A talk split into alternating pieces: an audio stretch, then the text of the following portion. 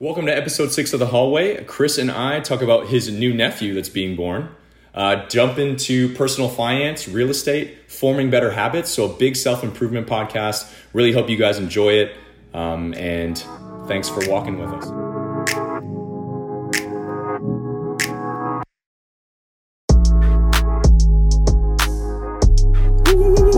We're back. We're back. Hey, what's up, people? Back in the hallway, walking through Hey. episode six. Hey. Here we are. Back at it again.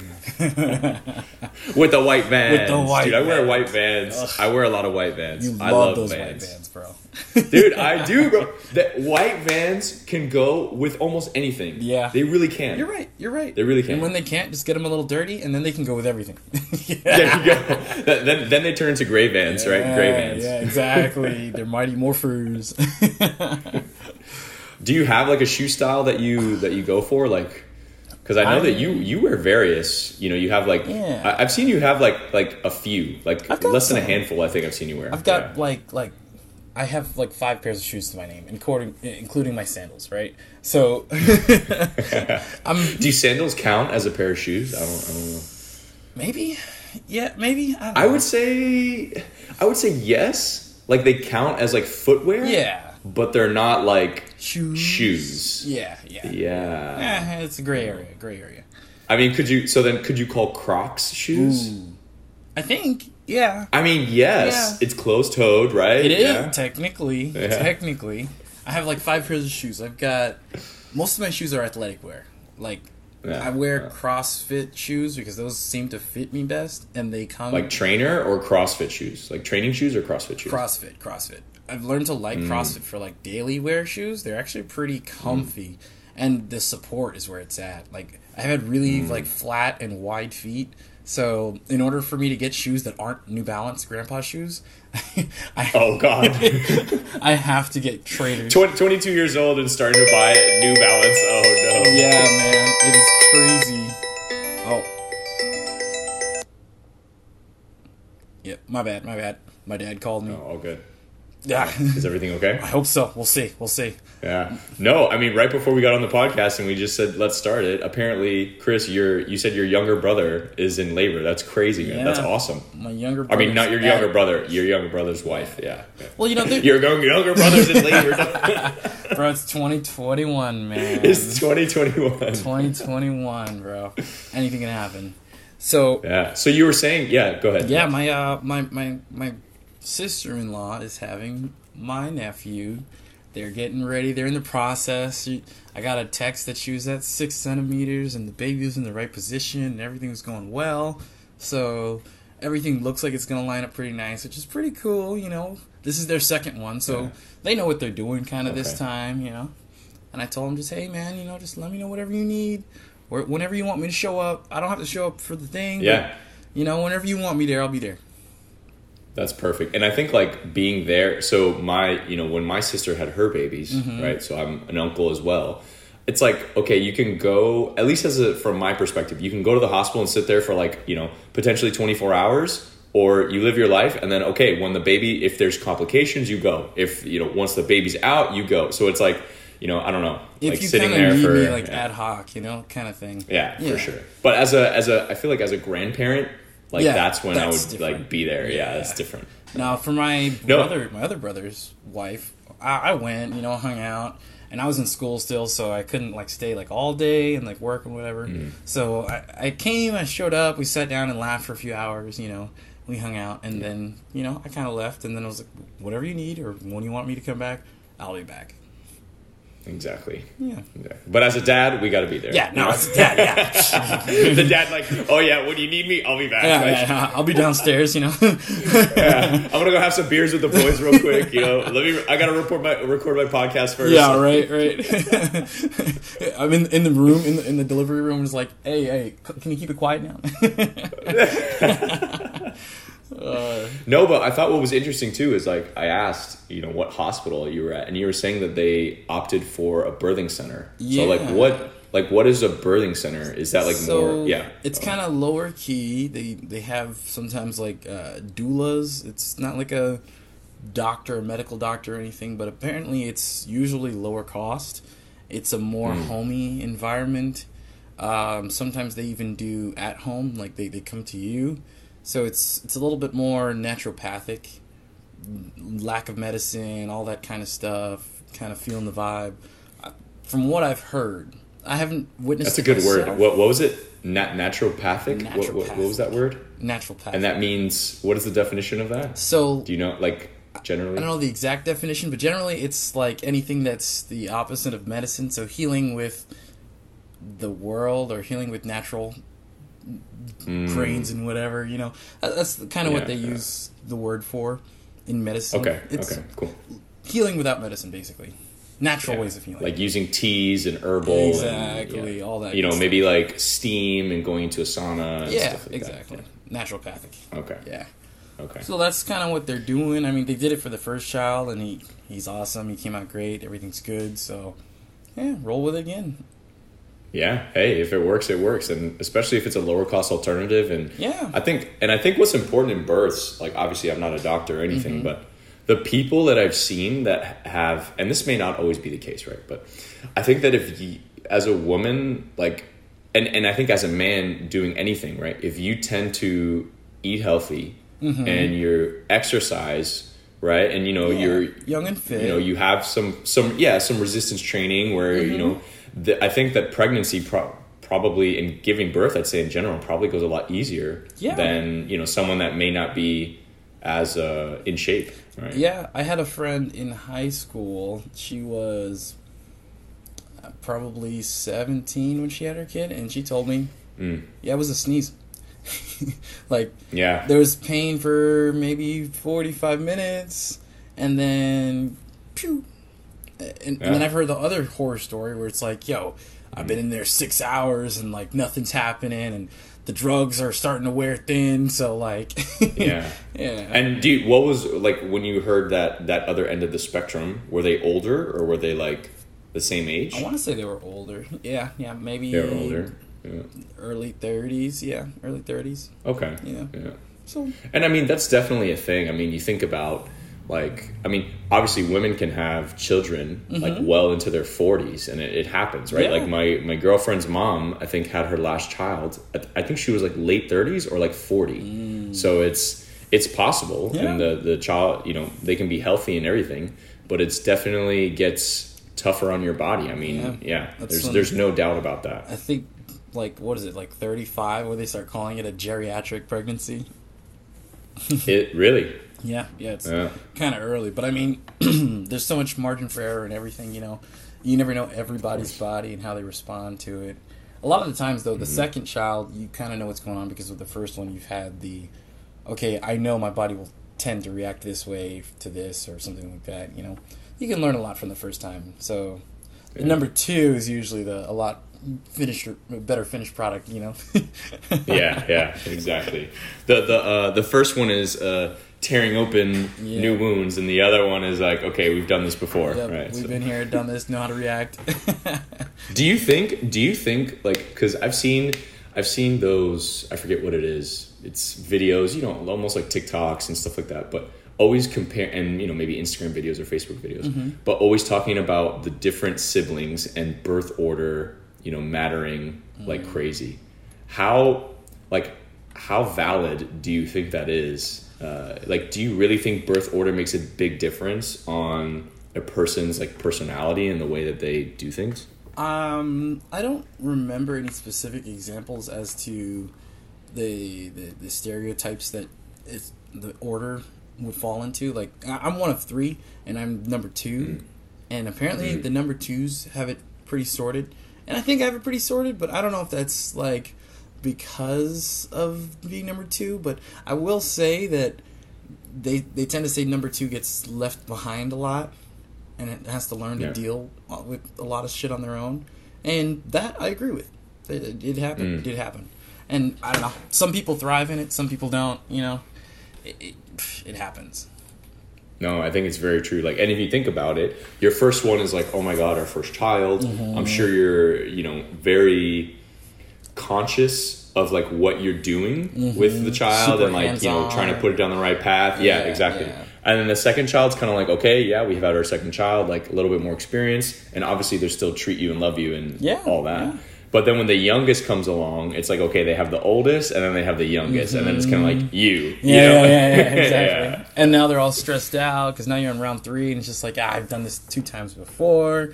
But like, Yeah, it's interesting though because my older brother has two kids. Uh, he just had another Hmm. baby girl, and his first daughter, he would he would like she was I don't want to say coddled because that that sounds rough, but she Yeah. she had it easy, you know, like she, she cried, she get picked up because she was the first like grandbaby, you know, like all of that. Well, technically second, but Yeah. you know, for him.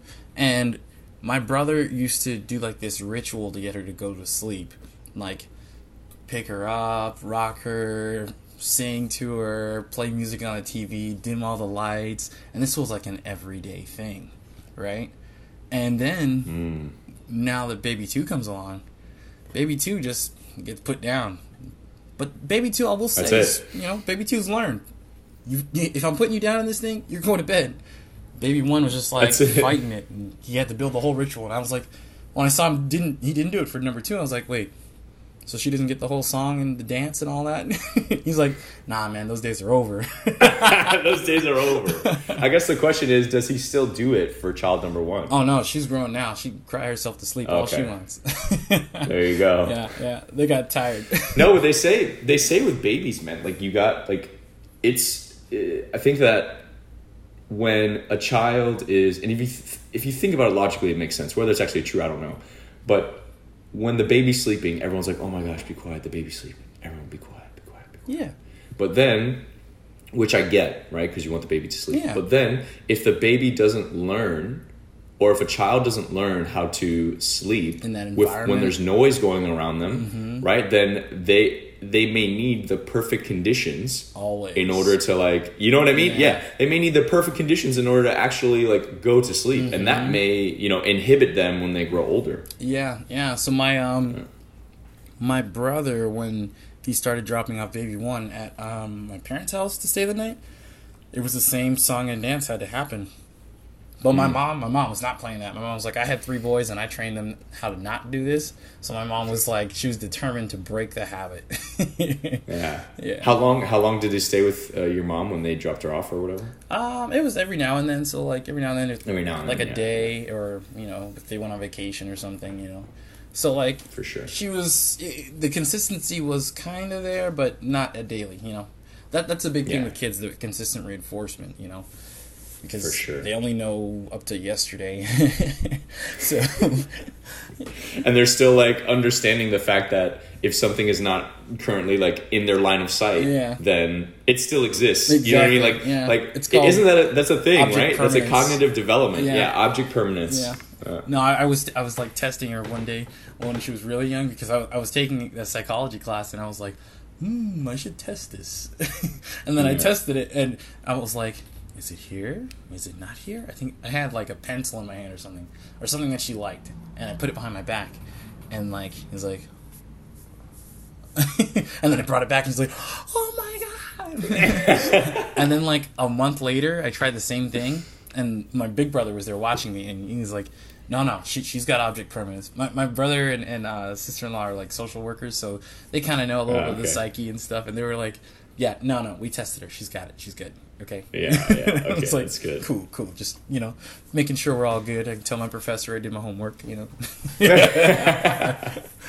Live experimentation. like- yeah, exactly, exactly. oh, that's amazing. That's a cool concept. That was a cool concept. Yeah, I think child just chi- the development of humans in general is pretty dope. I mean, Yeah. Thinking about how we grow and how we interpret facts and how we interpret reality and i mean it's the whole nature versus nurture thing and Yeah. i think that i think that nature definitely plays a role but nurture for sure is the dominant i would say the most dominant element as to how you're going to you know come about as a person and the way that you react to things and the way that you do things yeah, Yeah. I, I that's how i that's what i personally think So I think a lot of it is attributed to environment. So yeah with nurture. Yeah, yeah. So with the environment, you can have um, you know a, a good environment with your parents and your people around you, um, and then there's also the environment of where you live, how you live, your lifestyle, uh, your social status, all of that kind of attributes to how you grew up as a person. But then there's also digging into okay, in the nature side of things, physically or metaphysically, how am I constructed? Being meaning like, uh, do I have any type of disabilities that would majorly affect my life? And that's something you know you can't really avoid in that conversation, because if I'm born dyslexic, there's nothing we can nurture about that. I mean, we can nurture me to handle it, but it is something that I kind of have by nature. No, I I completely agree with you, and I think there's another aspect of that too. Like if you think of uh, so defending nature, it's like the it's like some people are more athletic than others. Some people have a natural tendency to have, you know, whether their the tendons in their bones are shorter or longer or whatever. Mm-hmm. You know, mm-hmm. maybe mm-hmm. some people are just naturally the way that their body design is built mm-hmm. are better at some sports than better at others. And even like somebody that you know maybe just be different can train so so hard mm-hmm. and you know if this person trains maybe let's say i don't know 75% or half as hard as this person the other person may excel because of these you know natural things that exist you know like you said yeah. metaphysically biology and all of that like that can attribute to to something specific. Yeah. so i think it's a combination yeah. Yeah those things are very real and very concrete. That's the thing with mm. those those specific biological nature aspects. They are concrete. Now with nurture mm. there's a lot of fluidity in it because not every environment is the same. Not every person that you mm. interact with is, is the same. And nothing nothing is is as concrete as the science. And that's kind of why i think a lot of people fall to the science because science is majority of the time hard pressed, and people like that hard pressed facts. The facts. Yeah. It's the facts. It's the yeah. facts. And that works for majority of people because you know you can't beat the, the the proof. That's what it is. The proof's in the pudding. Yeah, proof is in the pudding. and when I think of this too, I think of more, and it's interesting to use the physical example, but I think of more like like your personality. Mm. That's that's what I think so I think more of the way the tendencies that you have or towards maybe specific types of situations are learned rather than naturally ingrained uh, into you. Yeah. But again, you could you could argue so like animals in animals in certain situations like squirrels are fearful not because of what they've learned or it, I mean I guess you could argue both ways. Okay, mm-hmm. is a mm-hmm. squirrel more fearful because it's you know ingrained with generations and that's how they survive by running away from different things? Or do they learn have they learned by looking at other you know squirrels around them that hey that's what you do. you yeah. run away. Yeah. Well that's the thing too. You could also look at their ability because their physical ability may have created boundaries for them in their minds that i mean your physical ability what you can do is what you can do. And mm-hmm I'm gonna know that in a maybe even in a flight fight or flight situation that I can run really fast, but I can't fight. So my mm. physical limitation is I can't fight. So now every time that I'm in this situation, I've now learned to react this way because I don't have this capability. So you could kind of work that angle on it too because you know, it's it's just your physical limitations are real and concrete. Yeah. You know, unless you sure. begin on the course to change that. I mean, I'll, i could take fighting lessons, I, you know, but I've learned now to do something else, or I've trained myself to do something else because of a physical limitation that I want to overcome, or something like that. So, I, I think it, it, bounces it bounces back and forth in many situations. Hmm. And that and that comes down to self awareness. Yeah. Right. Like, it's it's it's interesting. I saw. I think it was Charlie Munger, I think his name is. So the guy that runs Berkshire Hathaway with uh, Warren Buffett and all that. Mm-hmm. One of the things that he says that the difference between like people who are really smart and people who are you know ignorant is that they know the edge. They know where the edge is of their competency. Yeah. So it's like okay, I know I'm smart to a certain aspect, and that kind of comes down to like self awareness. Yes. So like I know that you know I may be very good in this or whatever it is but I know that I don't know a lot about this. So it's like yeah. knowing where that edge is, like, and and that comes down to physical ability as well. Exactly. I think that we as humans, like, and it's, I mean, to take the example, like, and I might have used this example before, but like in sports, sports is a great example. Everyone looks at these professional players that are playing like on this crazy level. Like the Olympics just started, so we can talk about that in a 2nd Mm-hmm. But it's like they're like, oh yeah, like I would have made that layup, and it's like, bitch, you would have not made that layup. Like, are you kidding me? Yeah, okay. You're freaking roly poly ass, like drinking beer at the bar. Shut the fuck up, like, right? Yeah, like, yeah, come on. yeah. You know, y- your limitations. You got to know. I mean, some, most of the time, that's just talking out of the ass. But you know, Yeah, yeah. that's what it is. It's, it's physical ability, and the awareness is the important part, though. I think Yeah. being self-aware of uh, just everything you do is so important because if you're not and you're not aware of your environment so that there's a twofold. There's being aware of yourself and then being aware of the environment. So it's like when you dive into a conversation you're aware of the people that you're talking to and you're aware of the conversation that you're trying to relay any, any of that communication. And then you have to be very very conscious of what is going on and then what you're saying and w- when we roll back to ability and what you're feeling what you're as well, and like what you're feeling, and like how that, yeah, yeah. And the target of the conversation as well. We talked about leading the conversation before, and when you lead a conversation, you have to be aware of what you're saying and keep your target in mind of what you want. So, Mm. how can I be aware of what I'm doing and what I'm saying? And a lot of it rolls back to checking yourself too.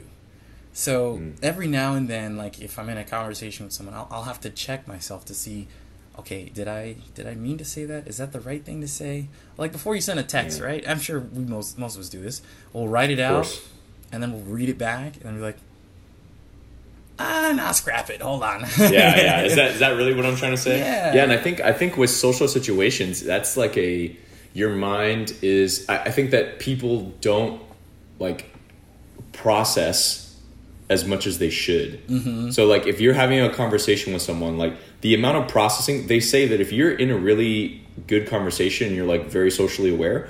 Like I mean, it becomes easier with time, but social situations are some of the most difficult things for the brain to handle.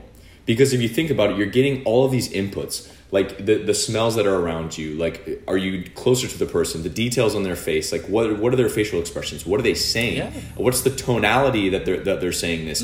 What you know? How should I respond? So if you think of all these inputs and these outputs are happening so quick, um, and that if you don't if you're if you just kind of say things then it could come off in the wrong way and like you said you know if you're trying to drift the conversation in a certain way like it's it's not. And you know Yeah. who knows? Maybe you if, if you're not paying attention and you're not self-aware maybe you could be coming off as an asshole. You could be mm-hmm. you know maybe coming off as like oh i know it all. Or you know you're talking so much that you're not even letting the other person speak. So you, you know you and you don't you don't even notice their disinterest. That's a common like thing, because yeah. yeah, people show cues of disinterest in the conversation, and if you are not socially adept enough to pick it up and be like, okay, or socially adept enough to say, okay, I've been talking a lot, let me like, you know, open Yeah. it up or let me direct it to somebody else. It's like, yeah, yeah, that's a two-step yeah. thing. Uh, that specific example, if I've been talking a lot, I have to recognize that I've been talking a lot, and then I have to make the decision to stop talking a lot. Uh, Hmm. I find myself in that situation sometimes where I recognize that I've talked a lot, and I don't stop myself. I'll Hmm. be enjoying the conversation so much, or enjoy relaying this information that The topic that you're talking about, you have a lot to say about it. Yeah. Maybe I'm something I'm passionate about, and I'm just kind of going and going, and I want this person to understand the knowledge that I'm sharing, and I see that they're kind of disinterested, but I'm heavily interested, and it's just like, okay, wait, wait, wait I'm almost done. I'm almost done. Let me just let me keep going and get it out. I know it's not that exciting, but you know, and I'll, I'll recognize, but I'll keep going to get it out, and then I'm done, just so I can like Yeah. clean slate it. And I think and I think I think like if you recognize that that you're still passionate about the topic, something that I've you know I felt like that's been helpful for me, and you know maybe like when you have that moment of recognition, like I think doing something as simple as acknowledging it, like saying like hey like you know I know I'm talking a lot, but I just want to make one more point, and then that's it. Yeah. You know, and then you kind of like because when you when you can show that you're self aware. And then, like, not only that you're showing, but like you say what you're gonna do. So you're like, okay, I, you know, So they know like, I'm blah blah blah. We're talking about a topic. Yeah, yeah. Exactly. Like I know I've been talking a lot, but like yeah. Yeah. I just want to say this one more point, and then I say it, and then they're done. So it's you're almost showing them, yes, I recognize this. I'm enjoying this. I have one more thing to say, and then it's on you. So then it's like, okay, I, I'm, I'm aware. I, I do what I say, and I say what I do. Yeah, yeah, I recognize it. You you do do that a lot, and I do appreciate when you do because it's you know, and that's the thing. You've, you've checked yourself in the moment. Yeah, That, that, that exactly. check yourself before you wreck yourself is real. I mean, Check yourself before you wreck yourself, dog. It is too real. It is too real because it, you honestly you end up wrecking yourself sometimes. Like I, Yeah, dude, you do. I've been in that situation where I'm just like I'm talking way too damn much and I ain't check myself. Yeah, dude, and there's there's people that I meet, man, that just don't like. All right, don't get me wrong. Like talk, I I love people to talk about themselves. Yeah. Like I've built a lot. I think that being honestly being a, if you really want to be a good conversationalist, you need to like engage the other person by asking great questions, feeding off of that, blah blah blah, whatever. Which in turn means them talking about themselves. Yeah. But people people sometimes just get so wrapped up in talking about themselves, talking about what they're doing. They don't even give like an opportunity, you know, up to like say side. something about you. Yeah, Yeah, like yeah. none of that. And and when they do, when they do, it's almost like fake. You know what I mean? It's like, okay, yeah, what about you? And then it's like, okay, then you start, you know, your side of the story, and then people like you can already see that they're just kind of like, yeah, okay, whatever. It's like, yeah. and if you keep doing that, I don't want to hang out with you. I'm you know, like if, if you're not yeah. if you're not adept enough, I feel like to to like understand that a conversation is a two way street and a conversation is a give and take. Like it's conversations aren't fun then. Yeah, yeah. No, I, I I do this often where like I'll start doing that myself and I'll I'll really start rolling into myself or something I'm working on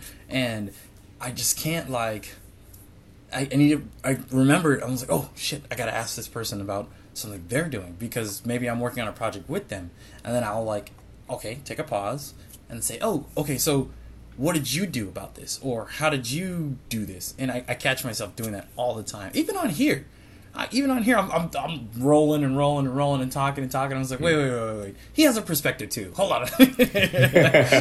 exactly. Engaging both sides, man. That's that's what's important. yeah. Engaging. And you learn from that. That's the, the purpose of mm-hmm. conversation is to learn new information.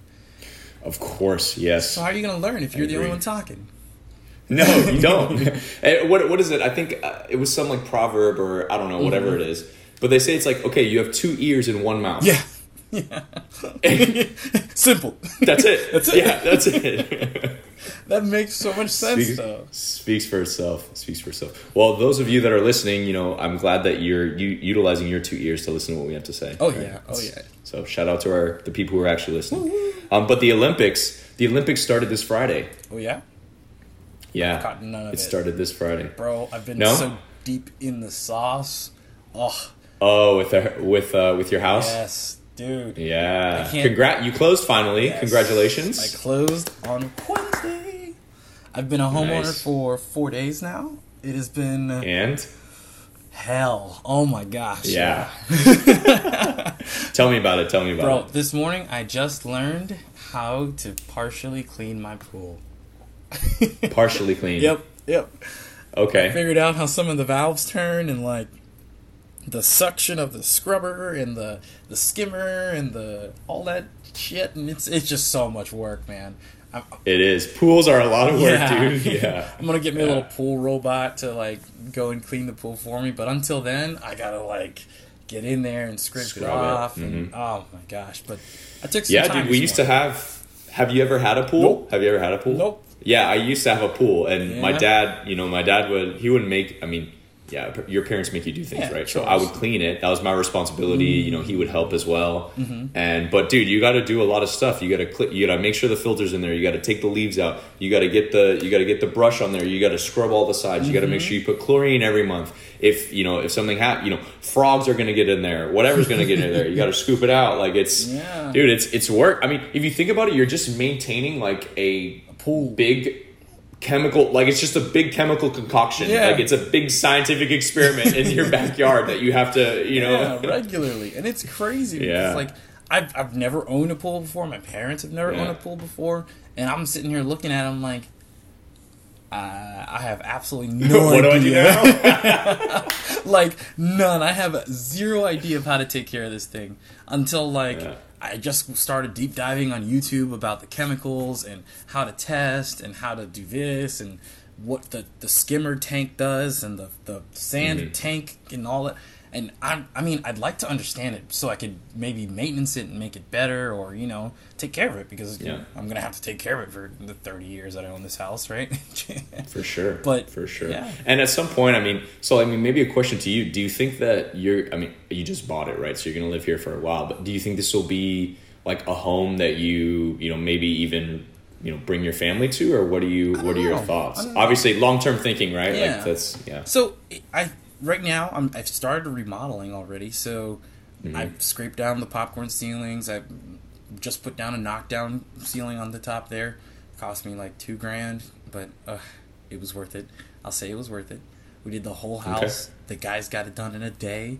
So like, it was it was pretty nice. It would be ready for paint on Monday, but um, I, I think I can get it to a point that's gonna be pretty nice.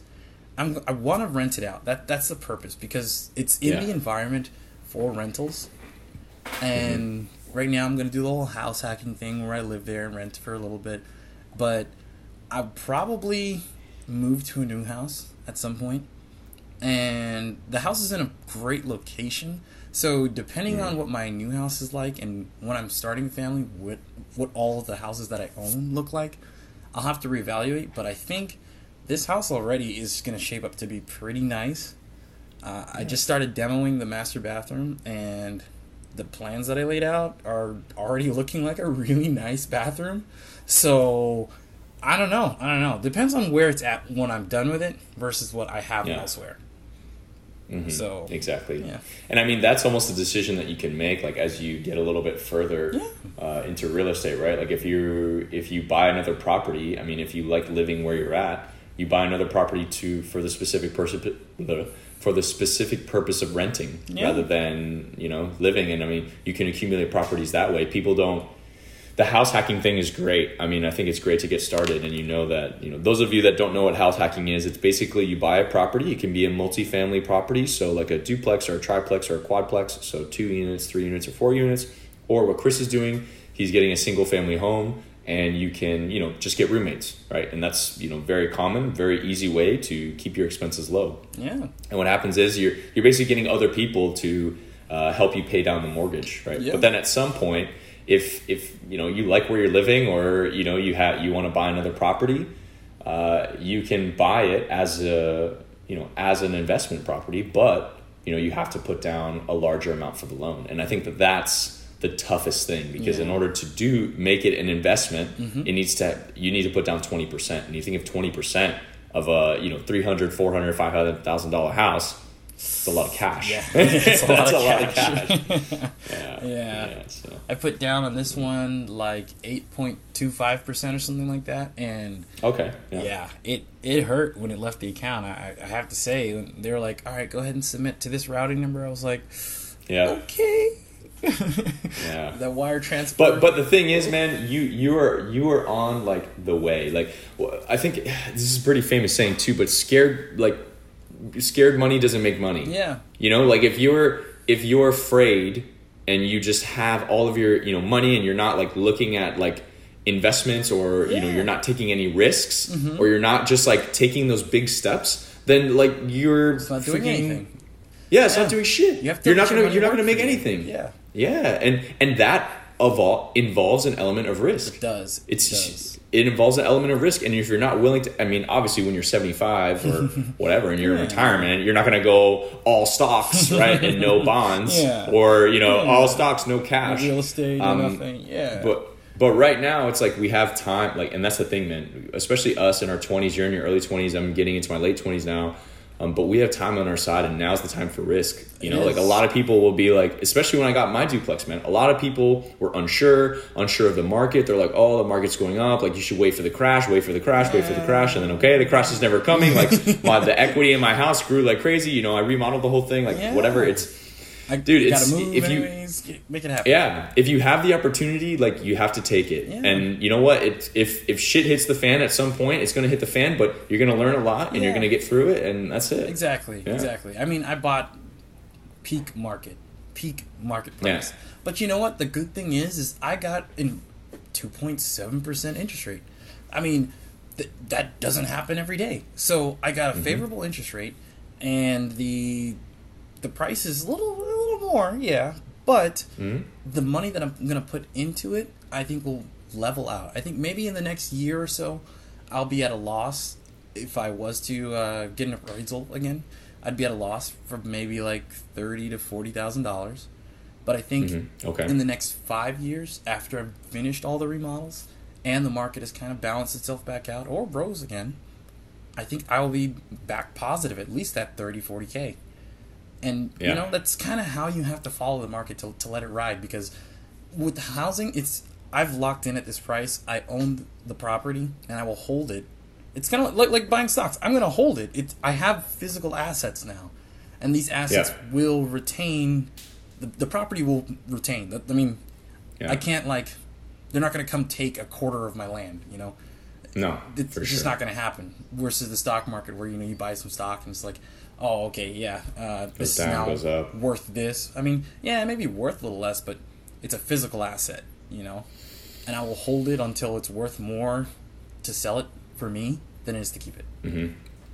Exactly. And I think it's realized versus unrealized profits. I mean, if you think about it, you bought your house, right? I mean, yeah, I mean, maybe it, let's say the real estate market goes down. That doesn't mean you lost money. Oh, Um, that just means, and, and I think the way to think about it really is net worth and cash flow. yeah, So people like people get caught up in like all these complicated things. It's like no man. Like literally just think about your net worth and your cash flow. What is net worth? Net worth is the amount of assets that you own. Mm-hmm. So everything that you own, including your car, stocks and bonds, like real estate, like cash in your bank account, all that stuff, Everything. minus all of your liabilities. Yeah, exactly. Minus all of your liabilities, which is how much, basically, how much money do you owe to people? Yeah. And as long as you're consistent, as long as your net worth is consistently like increasing, Mm-hmm. and you're satisfied with the rate that it's increasing, I mean that's Yeah. that's that's what you should focus on, right? And even if your house goes down in value, you still the thing is you're still house hacking. So ultimately, you're not going to pay as much. Your expenses are lower there, Yeah. which you know allows more cash flow for you to get in, you know with your regular job and all the other things that you do. Mm-hmm. Which in turn you can either save or invest more or whatever it is. Yeah. So it's yeah. And for me, in my specific situation, with the the rent that I've selected for the people that will live there with me, I've selected a rate that is very competitive with the environment, so it matches the area, right? I mean, I have an amenity. I have a really nice pool. A nice pool, have- which you're responsible for, right? responsible Like they're not responsible. Mhm, I have a mhm. renovated kitchen. It's got a great yard, and so I I was able to charge a great rate. It's close to the university, so I Mm-hmm. mean that right there has allowed me to create a good rate for the other three individuals that will be living with me, and effectively allowed me to zero my living expenses. So by zeroing my living expenses, I've decreased my total liabilities moving from renting a property to owning. So I've zeroed that, Mm-hmm. and then I've increased my cash flow because I've zeroed my uh, liabilities. Exactly. Exactly. Well, no, I wouldn't say zeroed your liabilities because you still Oh, owe money. yeah, yeah. But you would say zeroed at least the portion of your expenses that qualifies, you My know, for a roof over your head. expenses, Yeah, Yeah, yeah. My so I mean, your living expenses. Yeah, well, your living expenses still count as food, electricity, water, Yeah. internet, all that stuff. And obviously, that's gonna you know go down because you have roommates, right? Exactly. So I mean, at least internet, electricity, all that stuff. Yeah. But Lower. ultimately, like yeah. Lowered yeah. substantially. That's what it's about. Mm-hmm. So with that- compared to paying like a thousand bucks a month at an apartment, like paying you know, and that's not including all that stuff. Now paying zero dollars a month, Yeah, right? Exactly. Yeah, exactly. yeah. I, I, this little shoebox. In addition to in addition to them paying off your loan, like they're literally paying off your loan. Exactly, That's exactly. That's what it is. They're, and with that, you have it's- two options. If you can are able to own a property like that and have renters to pay the mortgage for you potentially, then you have two options. You could either take that money that you would have spent on the mortgage if you had it, which you should have it. You shouldn't be approved for a loan if you're not able to pay the mortgage by yourself without renters. Yep. and then Yep. take that money and either invest it into the property itself to increase the property value or take that money and slap it at the loan. Go ahead and get a double payment. Get a double payment going every month and just kill it. And once you kill it, Yeah. the faster you reach the uh, the the debt free on a home, the the better it is for you. And then you recalculate Yeah. your amortization schedule and you've got a lot less you're paying in interest your PMI could go away if you have it. The only so the the only thing that I would argue against that in your situation specifically Mm-hmm. is that if you're gonna pay like a couple hundred bucks more a month because you want to get the loan, do that. Because you want to get done faster, do that. But the only reason why I argue against that Mm-hmm. in your specific situation is because of your interest rate is so low. So if you think about it, you said you have a 2.7. So let's, you know, sorry for we're gonna get Math it nerd out for a second for our listeners. Yeah, but but if you're if you're making two point and it's really simple. uh, At least I think so. But I look into we look into a lot of this stuff. But anyways, 2.5. If, if you if whatever dollar you're putting towards your loan, right, your your house loan, you're guarantee you're guaranteeing a 2.7 percent return on that money. So what do I mean by that, right? So if at the end of the year, if you paid an extra dollar, you saved yourself, you know, uh, 2.75% of that dollar. So it's like imagine you for simple terms you're getting a return of 2.57% of that dollar. But if you turn and invest that money into the stock market, historically which returns, you know, anywhere from 7 to 10% year over year.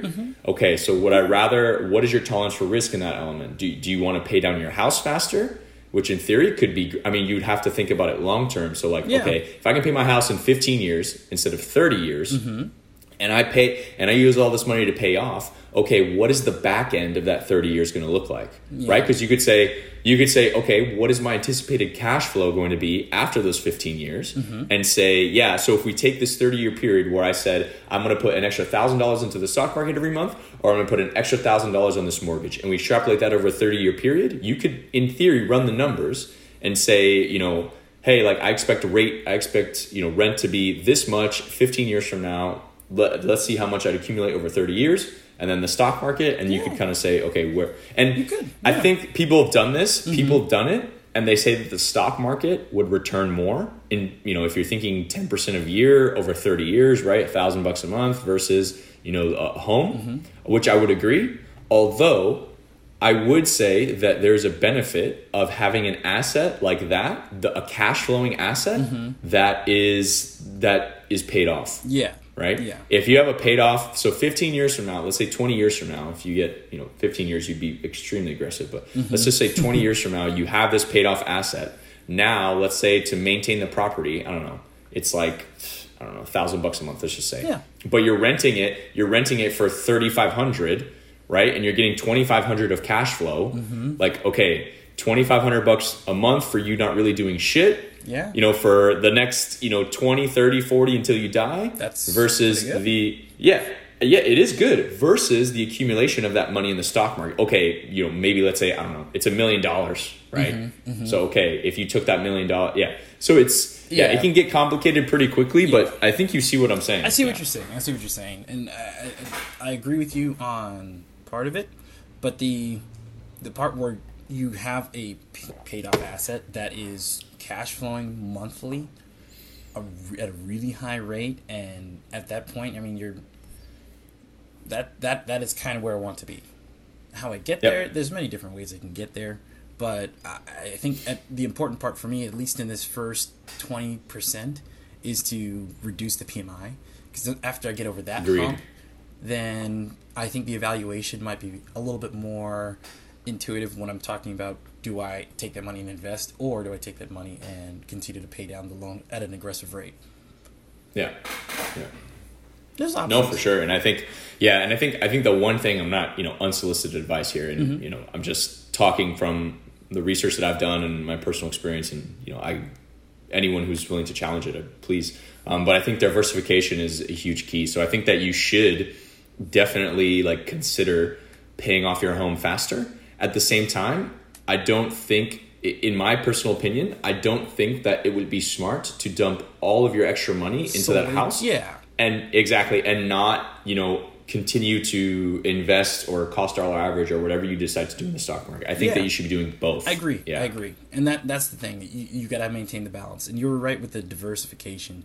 That is very important because now you're right. If I pour all this money in, then hurricane, you know. it's over yeah, yeah, we're done. I mean, we're in Florida. You know, it's like it's possibilities. Yeah, You know, and that's the thing. So, what I could do is, you know, just manage it well enough where I mean, with an overpayment, you don't have to overpay the entirety of the mortgage. You don't have to double down. You know, it's an overpayment. No one has asked you to put a specific amount.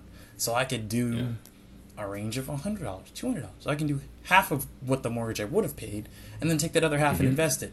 But that's the thing. I think the investing in a house at this rate is a lot lower risk than some money market accounts. It depends on you know what you're getting into. There's a lot that Yeah. you can purchase on the stock market that are safe and reliable investments. But you know, there's also some that are a little riskier, but you know, risk reward balance. That's what I think with the house. It's probably a safe bet for me at this point in time to go ahead and just I agree. I mean, go for it. You're living there, dude. You're you're living there, and that's the thing. I mean, uh, when I when I bought my when I bought my duplex, right, Mm-hmm. and it's kind of it kind of sucks. I wish it was you know maybe earlier, but Mm. anyways, I bought my duplex, and I had to remodel the whole thing. You you saw it. Yeah, I mean, yeah. I didn't remodel the whole thing. I didn't like you know redo the kitchen. Did I didn't think it needed it, but Yeah. Yeah, I did a lot. I mean, new floors, painted everything, like new like closet doors, new baseboards, like redid the bathroom, like all that stuff. Yeah. Anyways, like all if you think about it, when I did that, like I I closed on my house in February, Mm-hmm. right? And like February of 2020, so that was right before the market took a shit. yeah. and when the and when the market took a shit, like it, and it kind of sucks if you think about it, when the market took a shit, like the one of the biggest drops in history, right? And it mm-hmm. was it dropped by like what, like 20, 30 percent or something like that. Yeah, pretty bad. I I had to spend money because I was on a time crunch. My money didn't get to go into the stock market. My money was I had to get this house done. Yeah.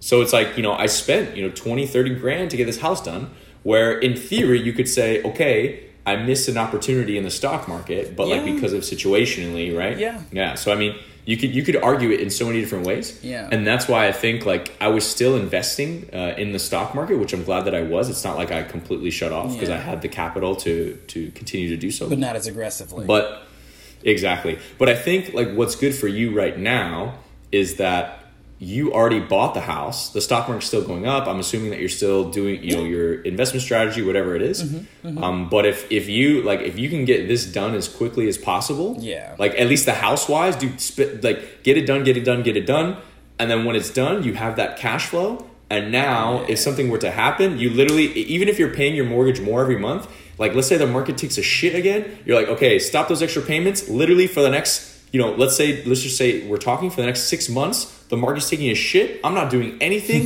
All of my money, I'm just like buy, buy, Yeah. buy, buy. You know, Yeah. like, and that's kind of the the strategies that that you can think about. Um, especially when you when you have a home, I mean, it's yeah. So it's Yeah, you can do a lot of different things with it. and that's the thing is it's the cash flow. You you have the the flow of income, and you can divert it wherever you think was right at the moment. Which is there's a lot of case by case, a lot of case by case. But you Mm-hmm. yeah, know, definitely. you work with what's best for your scenario. Overall, you want to look at your total cash flow, your jobs, all of your investments, and everything that's coming in to your checking account. What is hitting your checking account? What Yeah. can you take that money and buy with it or invest with it? Yeah. You know, and Mhm. for a lot of people, you've got a sizable amount of overhead. I mean, hey, if you go out, like to go out and party, you know, and drink a little bit, spend a little bit, that's you, man. Yeah. But you know, if that's where you are, that's where you are. But if you want, Yeah. there's plenty of investment opportunities where you could make more down the road, and that's what it comes Yeah. to. A lot of people don't see the value in waiting a little bit to get a little more money, Yeah. and I think that that's kind of plagued many, many of people. You know, a- a big factor in, in all investments is time. You have to put in the time first to get the money. You have to put in the time to wait and let the money grow. And some people they want the money now. They want the money now so they can buy the the biggest truck or buy the biggest this or throw the money around the club and do this. Hey, I need spinners on my El Camino. You know, you know uh, that, that it plagues the world. It really does, and I, I see it so much, especially in like poor people culture where you have I, a need to spend on everything. You know, you walk in. I've, I've had a friend before in high school where they lived in a not so great neighborhood, but Mhm. the dude dude had PS5, Xbox. He had the 70, 80 inch TVs, the, the the car with the biggest sound system. I was like, man, how much did you pay for this? I paid a million dollars for him. I was like, bro, what are you doing with your money? It was like, "Eh, why? Do you need this? Like, you couldn't, like, you know, put that to the roof or, or the light bill for the next month or invest it here and double that and then, you know, maybe buy yourself something nice? But a lot of people Yeah. don't see that, you know? I, I've, I've seen many, many cases like that. And it's just like, yes, nice things are nice, but more money and then some nice things is even better for me personally. I, mean, I don't Yeah. know. Well, Have you had an experience like that where you've seen people kind of just Oh yeah. Yeah. Oh yeah, man. I mean, even sometimes people you care about, you Yeah. know, and it's like, how do you how do you tell them? You know, how do you and and that's the thing, man. Like at the end of the day, like I've I've been, you know, we're big personal finance advocates. I'm a huge personal finance advocate, and you know, sometimes you you talk to people that you care about, and they tell you like where they're spending these things, and like they're doing this and that, and Mm-hmm. I'm like, you know. Uh, you can and, and you can all you can do is share your philosophy Yeah. but just sharing it not like a convincing but just like hey this is what i do Yeah, right yeah. and and it helps me like because of this and either they and, and i think that it's up to you as an individual it's not really anybody's personal responsibility No. to you know transition you to you know think of you the how you spend your money it's Yeah. it really has to come from within i think that you can have conversations to like you know, Help help people but I- yeah, yeah. exactly but at the end of the day it's like you know they're, you. they're responsible Yeah. yeah. you need to figure it out Yeah. like if you if you want help come to me like because you know I that like you. i know about this i'm passionate about it like we can figure something out Mm-hmm. but if you don't want to help yourself i'm not going to help you No, no, You know? and that's crazy because I had a guy over to my house yesterday to help me get the ceilings done, right? And he was telling me about his house he just bought in Kissimmee. He bought like two acres, really nice house, four bedroom, two bath, and he's like, "Yeah, I, I got the whole thing. I got it for one eighty, um, like a year ago," and I was like, or two years ago, and I was like, "Oh, that's great, man. That's great." And he's he's like, "Yeah, man, I pay like two thousand a month on that thing," and I was like two thousand? Is that is that is it just the uh, the the the principal and interest, or what's the deal? He's like, yeah, yeah, two thousand principal and interest, and you know, I got a really great deal. And you know, this year when the the interest rates started going really low, he's like, yeah, somebody called me to, to refinance, and I was like, nah, I don't need that. And I was like.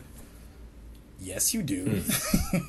Yeah. Wha- What do you mean? And it's just like he was telling me all this stuff, this this great stuff that he got, and I'm just like, uh, but but someone mentioned to you that you could refinance and get your rate from a 3.5 down to the 2.75 that it's at right now, and you just turned that away, and that's where I kind of was like, Well, well, on the other, so to that point, the other side of the coin, in Mm-hmm. order to refinance, so you remember how you played, cl- you paid uh, closing costs and all that. yeah, yeah, So you have, you actually have to pay that again. Yeah. So you could, you know, I mean, going down the rat, not going down too far down the rabbit hole, but you know, if he bought the house less than two years ago and he's going to have to pay another, you know, 10, seven, 15. eight grand in closing costs, right?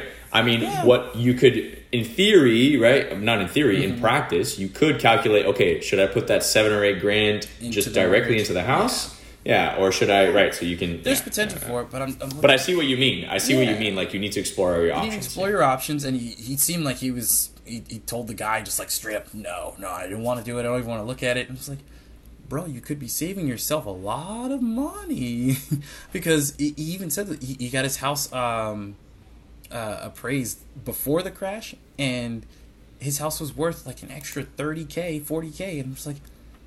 Okay, so you refinance, you can give them the new rate, and then you could use the uh, a cash out to pay for the refinance. So you know you you'd be on a better track. Maybe I don't know. So I just kind of I gave him a little bit of what I know, and then I said, okay, you know these are some options. The rates are still really low. It's not too late. Mm-hmm. And he was like, oh, okay, so I might, I might, I might, yeah, yeah. I gave him the, the name of my lender, and I was like, okay, well, you know just mention my name. You know, I sent you. you know? maybe I get a discount next month. You know. Yeah, maybe, Yeah, maybe. And it's just you know it's. I knew a little bit about it, and I heard that he was doing something great, and I was like, hey, I might be able to help you out a little more. Here's how I can help you out. A Mm-hmm. Here's the more. knowledge. Like, yeah, here's my perspective. Really, Here's my perspective. Here's my knowledge. Take and do with it what you will. He probably won't do anything, what you will. but that's up to you, man. It's up to you. yeah. Yeah. People people have to make their own decisions, and that's that's also ultimately what it comes down to. And I think that goes for any change in your life. Yeah. Like if it's if it's financial, if it's physical, if it's mental, like if it's with your you. work, if it's with your fun, like if it's with your personal relationships, like you ultimately make decisions that are going to impact all aspects of your life. Yeah. And whether you whether you decide to and, and I think this comes down I heard this the other day. Came from some book. I need I need to start writing down like where these things come from so I can start maybe recommending things. Yeah. But it was it was um it was easy choices, hard life, hard choices, easy life. So if all the choices that you make are easy, right? So, oh man, should I go out to the club? Or should I like like and think of the day to day decisions that you make. Like mm-hmm. if you if you're making easy decisions, like easy choices, mm-hmm. like if you're saying, "Oh, I'm gonna go to the club. I'm not gonna do my laundry, or I'm gonna go do. I'm gonna go out to eat instead of cooking at home. I'm gonna, you know, I don't know. I'm going to ignore like, I don't know, like maybe you're having a beef with someone. I'm just gonna ignore it and ignore this person mm-hmm. that rather than confront the situation. Like if you if you can and there's a million examples that you could use and i'm sure you could think of some as well but if you if you make if you have these choices and you're always choosing like easy routes then ultimately your life is going to be more difficult Yeah. but if you are making if you're choosing hard if your decisions and the things that you're choosing are harder so like us choosing it's like us choosing on our sunday instead of sitting here watching netflix we're here making a freaking podcast instead of like you know using our money and going to the which obviously you go to the club and like it's okay to have fun yeah. but like instead of instead of blowing our money on like a fancy new car or whatever we're investing in real estate and like going into the stock market it's like yes you know the decisions that we make are hard Mm-hmm. you know and like even even relationships that you have like you know trying to reach out and that's a hard thing to do Yeah. like it's a hard it's it's a, but if you think about it if you tackle these problems and you make these decisions that that are inherently difficult in the long run your life becomes a lot easier Yeah. And and that's, you know, think about the decisions that you make daily. Like, are you choosing to just hit the snooze button? or are you choosing to, like, get, really? Are you up. choosing to hit the snooze button? Or are you, are you choosing to get up and do a workout? Are you choosing to, like, you know, I don't know, meditate for a couple minutes? Or are you just choosing to scroll on your phone? Like, Yeah. like what, what decisions are you making? And don't get me wrong, we're all people, like all of us, man. And like, and, and you know, there's easy decisions that you make, like, and that's, that's okay. okay. But you gotta, you gotta think of like that big picture, like, okay, like, you know, yes, okay, I'll roll over today, but you know, if if you're getting up every day, right, for the next for the last six months, and you snooze on a Sunday, it's like okay, It's you're Sunday. good, bro. You know, Yeah, yeah, yeah. yeah, yeah. But but yeah, it's it's interesting to think about like that very simple principle and how it can relate, you know, to the way that your life may go based on the decisions based on the decisions that you make. Yeah, I think a lot of that rolls into the effort that you put in. So hmm. you could kind of relate that to the effort that I have to put into this this decision. An easy decision versus a hard Mm. decision is the the hard decision. It's going to take me more time, or it's going to take me more money, but in the end, it's going to be better for me, or it's not going to take me more time or more money, and it's going to be really good for right now.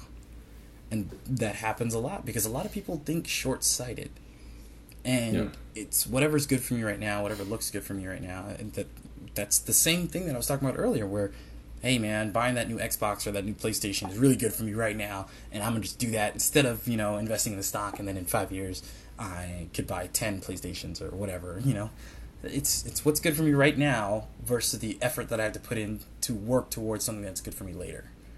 And Yeah. yeah, you try that. And I, I saw, I saw this YouTube video the other day of this guy, and he like you know it's a cl- it was one of those classic videos like oh like what I learned in my twenties, and this guy he just turned 30 um, so he was you know a self reflection type of video, and I think that those are always really good, and I like to hear what people have to say.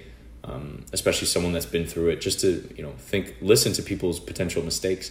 And one of the things that he said was this guy was getting he was trying to get he did a lot of like drugs and alcohol. Like he was you know into that stuff and he did it like you know more often i think than you know i would say is acceptable in normal culture. Um, and he was trying to get out of that. And what he the small decision that or at least the, the self-realization that he had was like what does future me what would future me want? Yeah, right? And and and something as simple as and he said it something as simple as i thought about what tomorrow me would want, right? And does tomorrow me want to be like hungover, like in bed, like can't get up because of whatever? Yeah. Or does tomorrow me want to get up, like wow, like I'm glad I didn't do that, or I'm glad I, you know, Rested. only had four beers. Yeah. I'm glad I'm only had four beers instead of twelve. Yeah, you know, yeah. like, and it's you know, it's one of those things like, what does future me want? And you can even extrapolate that to those simple decisions to like even longer decisions. You say, okay, well, what what does you know me want a year from now? Yeah. What does me want five years from now? And this, you, when you when you think about it that way, like where do you want to be, or what what would you like? What should you do right now that few like your future self will turn around and be like, "Yo, thanks, Jakob," or "Yo, thanks, Chris," Appreciate or that. whoever it may be. Yeah, like Yeah. thank you for doing that because now, Now we yeah, can and I think this. that that's that's the core principle of developing habits. That's the core principle like i think that people you know you're talking about short-sighted Mm-hmm. but it's like okay the moment no future me like th- think of like yourself in the future. And and sometimes sometimes you may be thankful that you bought that xbox. And you know what? If you're doing a lot of great things and you really and i actually want to talk about a topic right after this Mm-hmm, um, so I know I'm talking a lot, but I think it's really good information. Yeah. So like if you if you really value that Xbox and you use that Xbox and you like love it, you love playing games, your friends play games, like you get like this crazy sense of enjoyment that you spend, you know, five, six hundred bucks on this machine rather than five, six hundred bucks, I don't know, doing something else. Go for then it. freaking go for it. Yeah, man, go for it. If that if that's like what gives you this much joy, Mm-hmm. but then it's like okay, if you but now you say to your to your specific specific example of your friend, if you say okay, the Xbox, okay, the PlayStation Five, okay, the sound system, okay, the spinner rims, it's like. Okay, are, are you really like? Yes, you you do get enjoyment from these, Yeah. but you have to you have to really say, it okay, well, where yeah, where should I? And this comes down to the principle. So Ramit Sethi, I believe his that's how his name's pronounced, but he wrote this book, and it's called. And I think I might have d- discussed this with you at some point, Chris. But he wrote this book. It's called "I Will Teach You to Be Rich." It's a very like, like very gimmicky title. Yeah, yeah. But one of- one of the core principles, at least that I found, was the most helpful. Is he talks about this concept of money dials. So hmm. he says that yeah, we've talked about this before, yeah. but I, I think it's I think it's good information. But it's really saying, okay, think about all of the things that are in your life and think about them like in terms of dials. And dials like you turn up the amount of money that you spend and you turn down the the amount of money that you spend.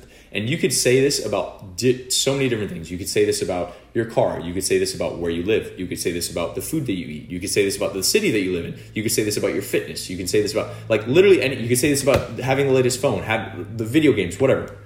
Basically, he says think about like the one thing. Usually, the one thing, maybe two things, depending on you know how much money you have or what you want to spend, or whatever. But think about these one or two things that if you were to so as an example i know that chris you you like cars you're into that you know you're rebuilding your miata whatever. Think about the amount of money that you spend on your miata right now.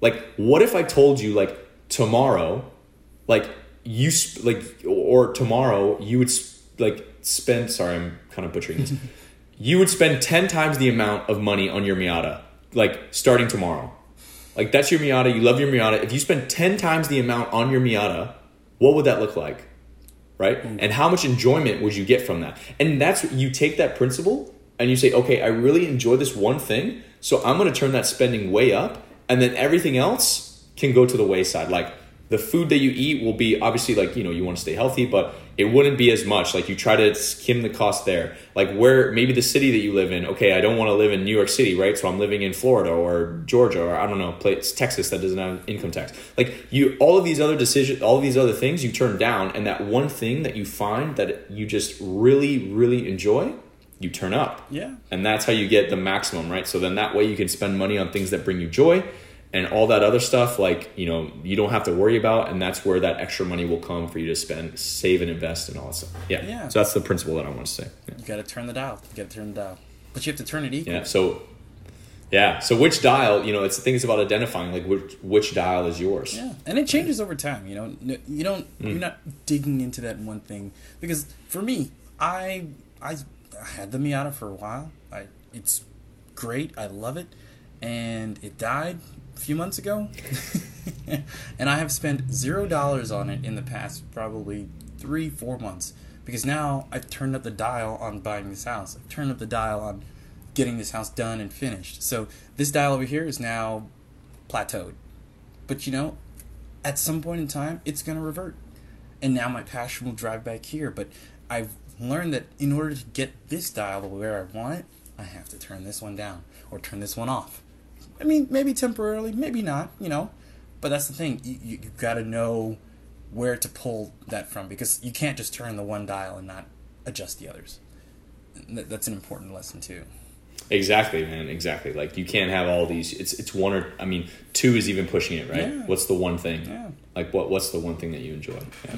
And for me, that's I feel like that's like traveling and like doing things, right? Like experiences. Turn it And up. even when I even even when I do travel, it's more of like I still like what's interesting about traveling is like I like to travel cheaply because I feel like it makes you more creative. Yeah, it does. You know? it does. It makes you more creative and I feel like you hard. you yeah, and you deal with challenges like you you may have like these smaller challenges that you wouldn't deal with if you're staying at a four or five star hotel. Yeah, no. Right?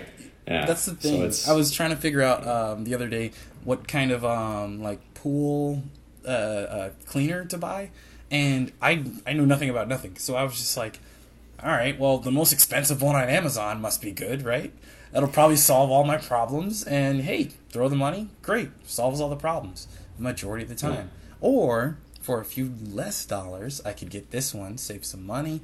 But I got to do a little bit of this, a little bit of that to kind of, you know, finagle it. But that's when you start to learn things because now it's not just, you know, throw it, make it rain, problem solved, you know. And there's a lot of scenarios where that's usually true. It's just, hey man, throw the money, I don't have to worry about it. And it's true. others times, like something as simple something as simple as putting up a ceiling fan right like if Yeah. you if you like put up ceiling fan like if you just pay a guy to come and put up all the ceiling fans in your house or like change the toilet in your house or do these little things that actually like may seem difficult but really if you took the time they aren't that hard yeah, you know, one, yes, it's going to take you a little bit more time. Yes, you're going to deal with some challenges that you may need to solve. But at the end of the day, you're going to like, you're going to be able to go through those challenges and learn something. You know, and then whenever you encounter, whenever you potentially encounter that situation again, you know, you're going to have that knowledge that you had and to be able to yeah. solve it. Yeah, right? That, that's what it is. You, you gotta. It's a learning, a learning thing. It, it's definitely a learning thing. And with a lot of those types of hands-on thing, I'm definitely here for it. You know, Yeah. I, I support the learning. Oh my gosh, everyone is trying to call me these days. Is it? Is it because your is it because your nephew's It born? might be. It might be. Yeah. Sure. Let me shoot him a text. I might have a nephew, guys. So let's yeah, so let's do that. Let's let's end it on that. So Chris's nephew is born. so he's gonna he's gonna go to the birthing center and he's gonna go see his new nephew. So that's gonna be great, man. I'm so excited. Yoo! I might have it. I might have it. Let's see. Do I have a little nephew? Oh man, I, I gotta throw some pictures once I get him. It's ah. I love my nephews and nieces. They're the greatest little munchkins on earth. Ugh. Oh my gosh, they're amazing. Good. Well, I hope you enjoy your Sunday. I'm I'm hoping that it's a safe birth. And dude, thanks for uh, walking down the hallway with me. A lot of personal finance today, which I enjoyed. we're here for the money, bro. We're here for the money. Here for the money. All right, guys. Thanks for walking down the hallway with us. Have a great evening, great day. See ya.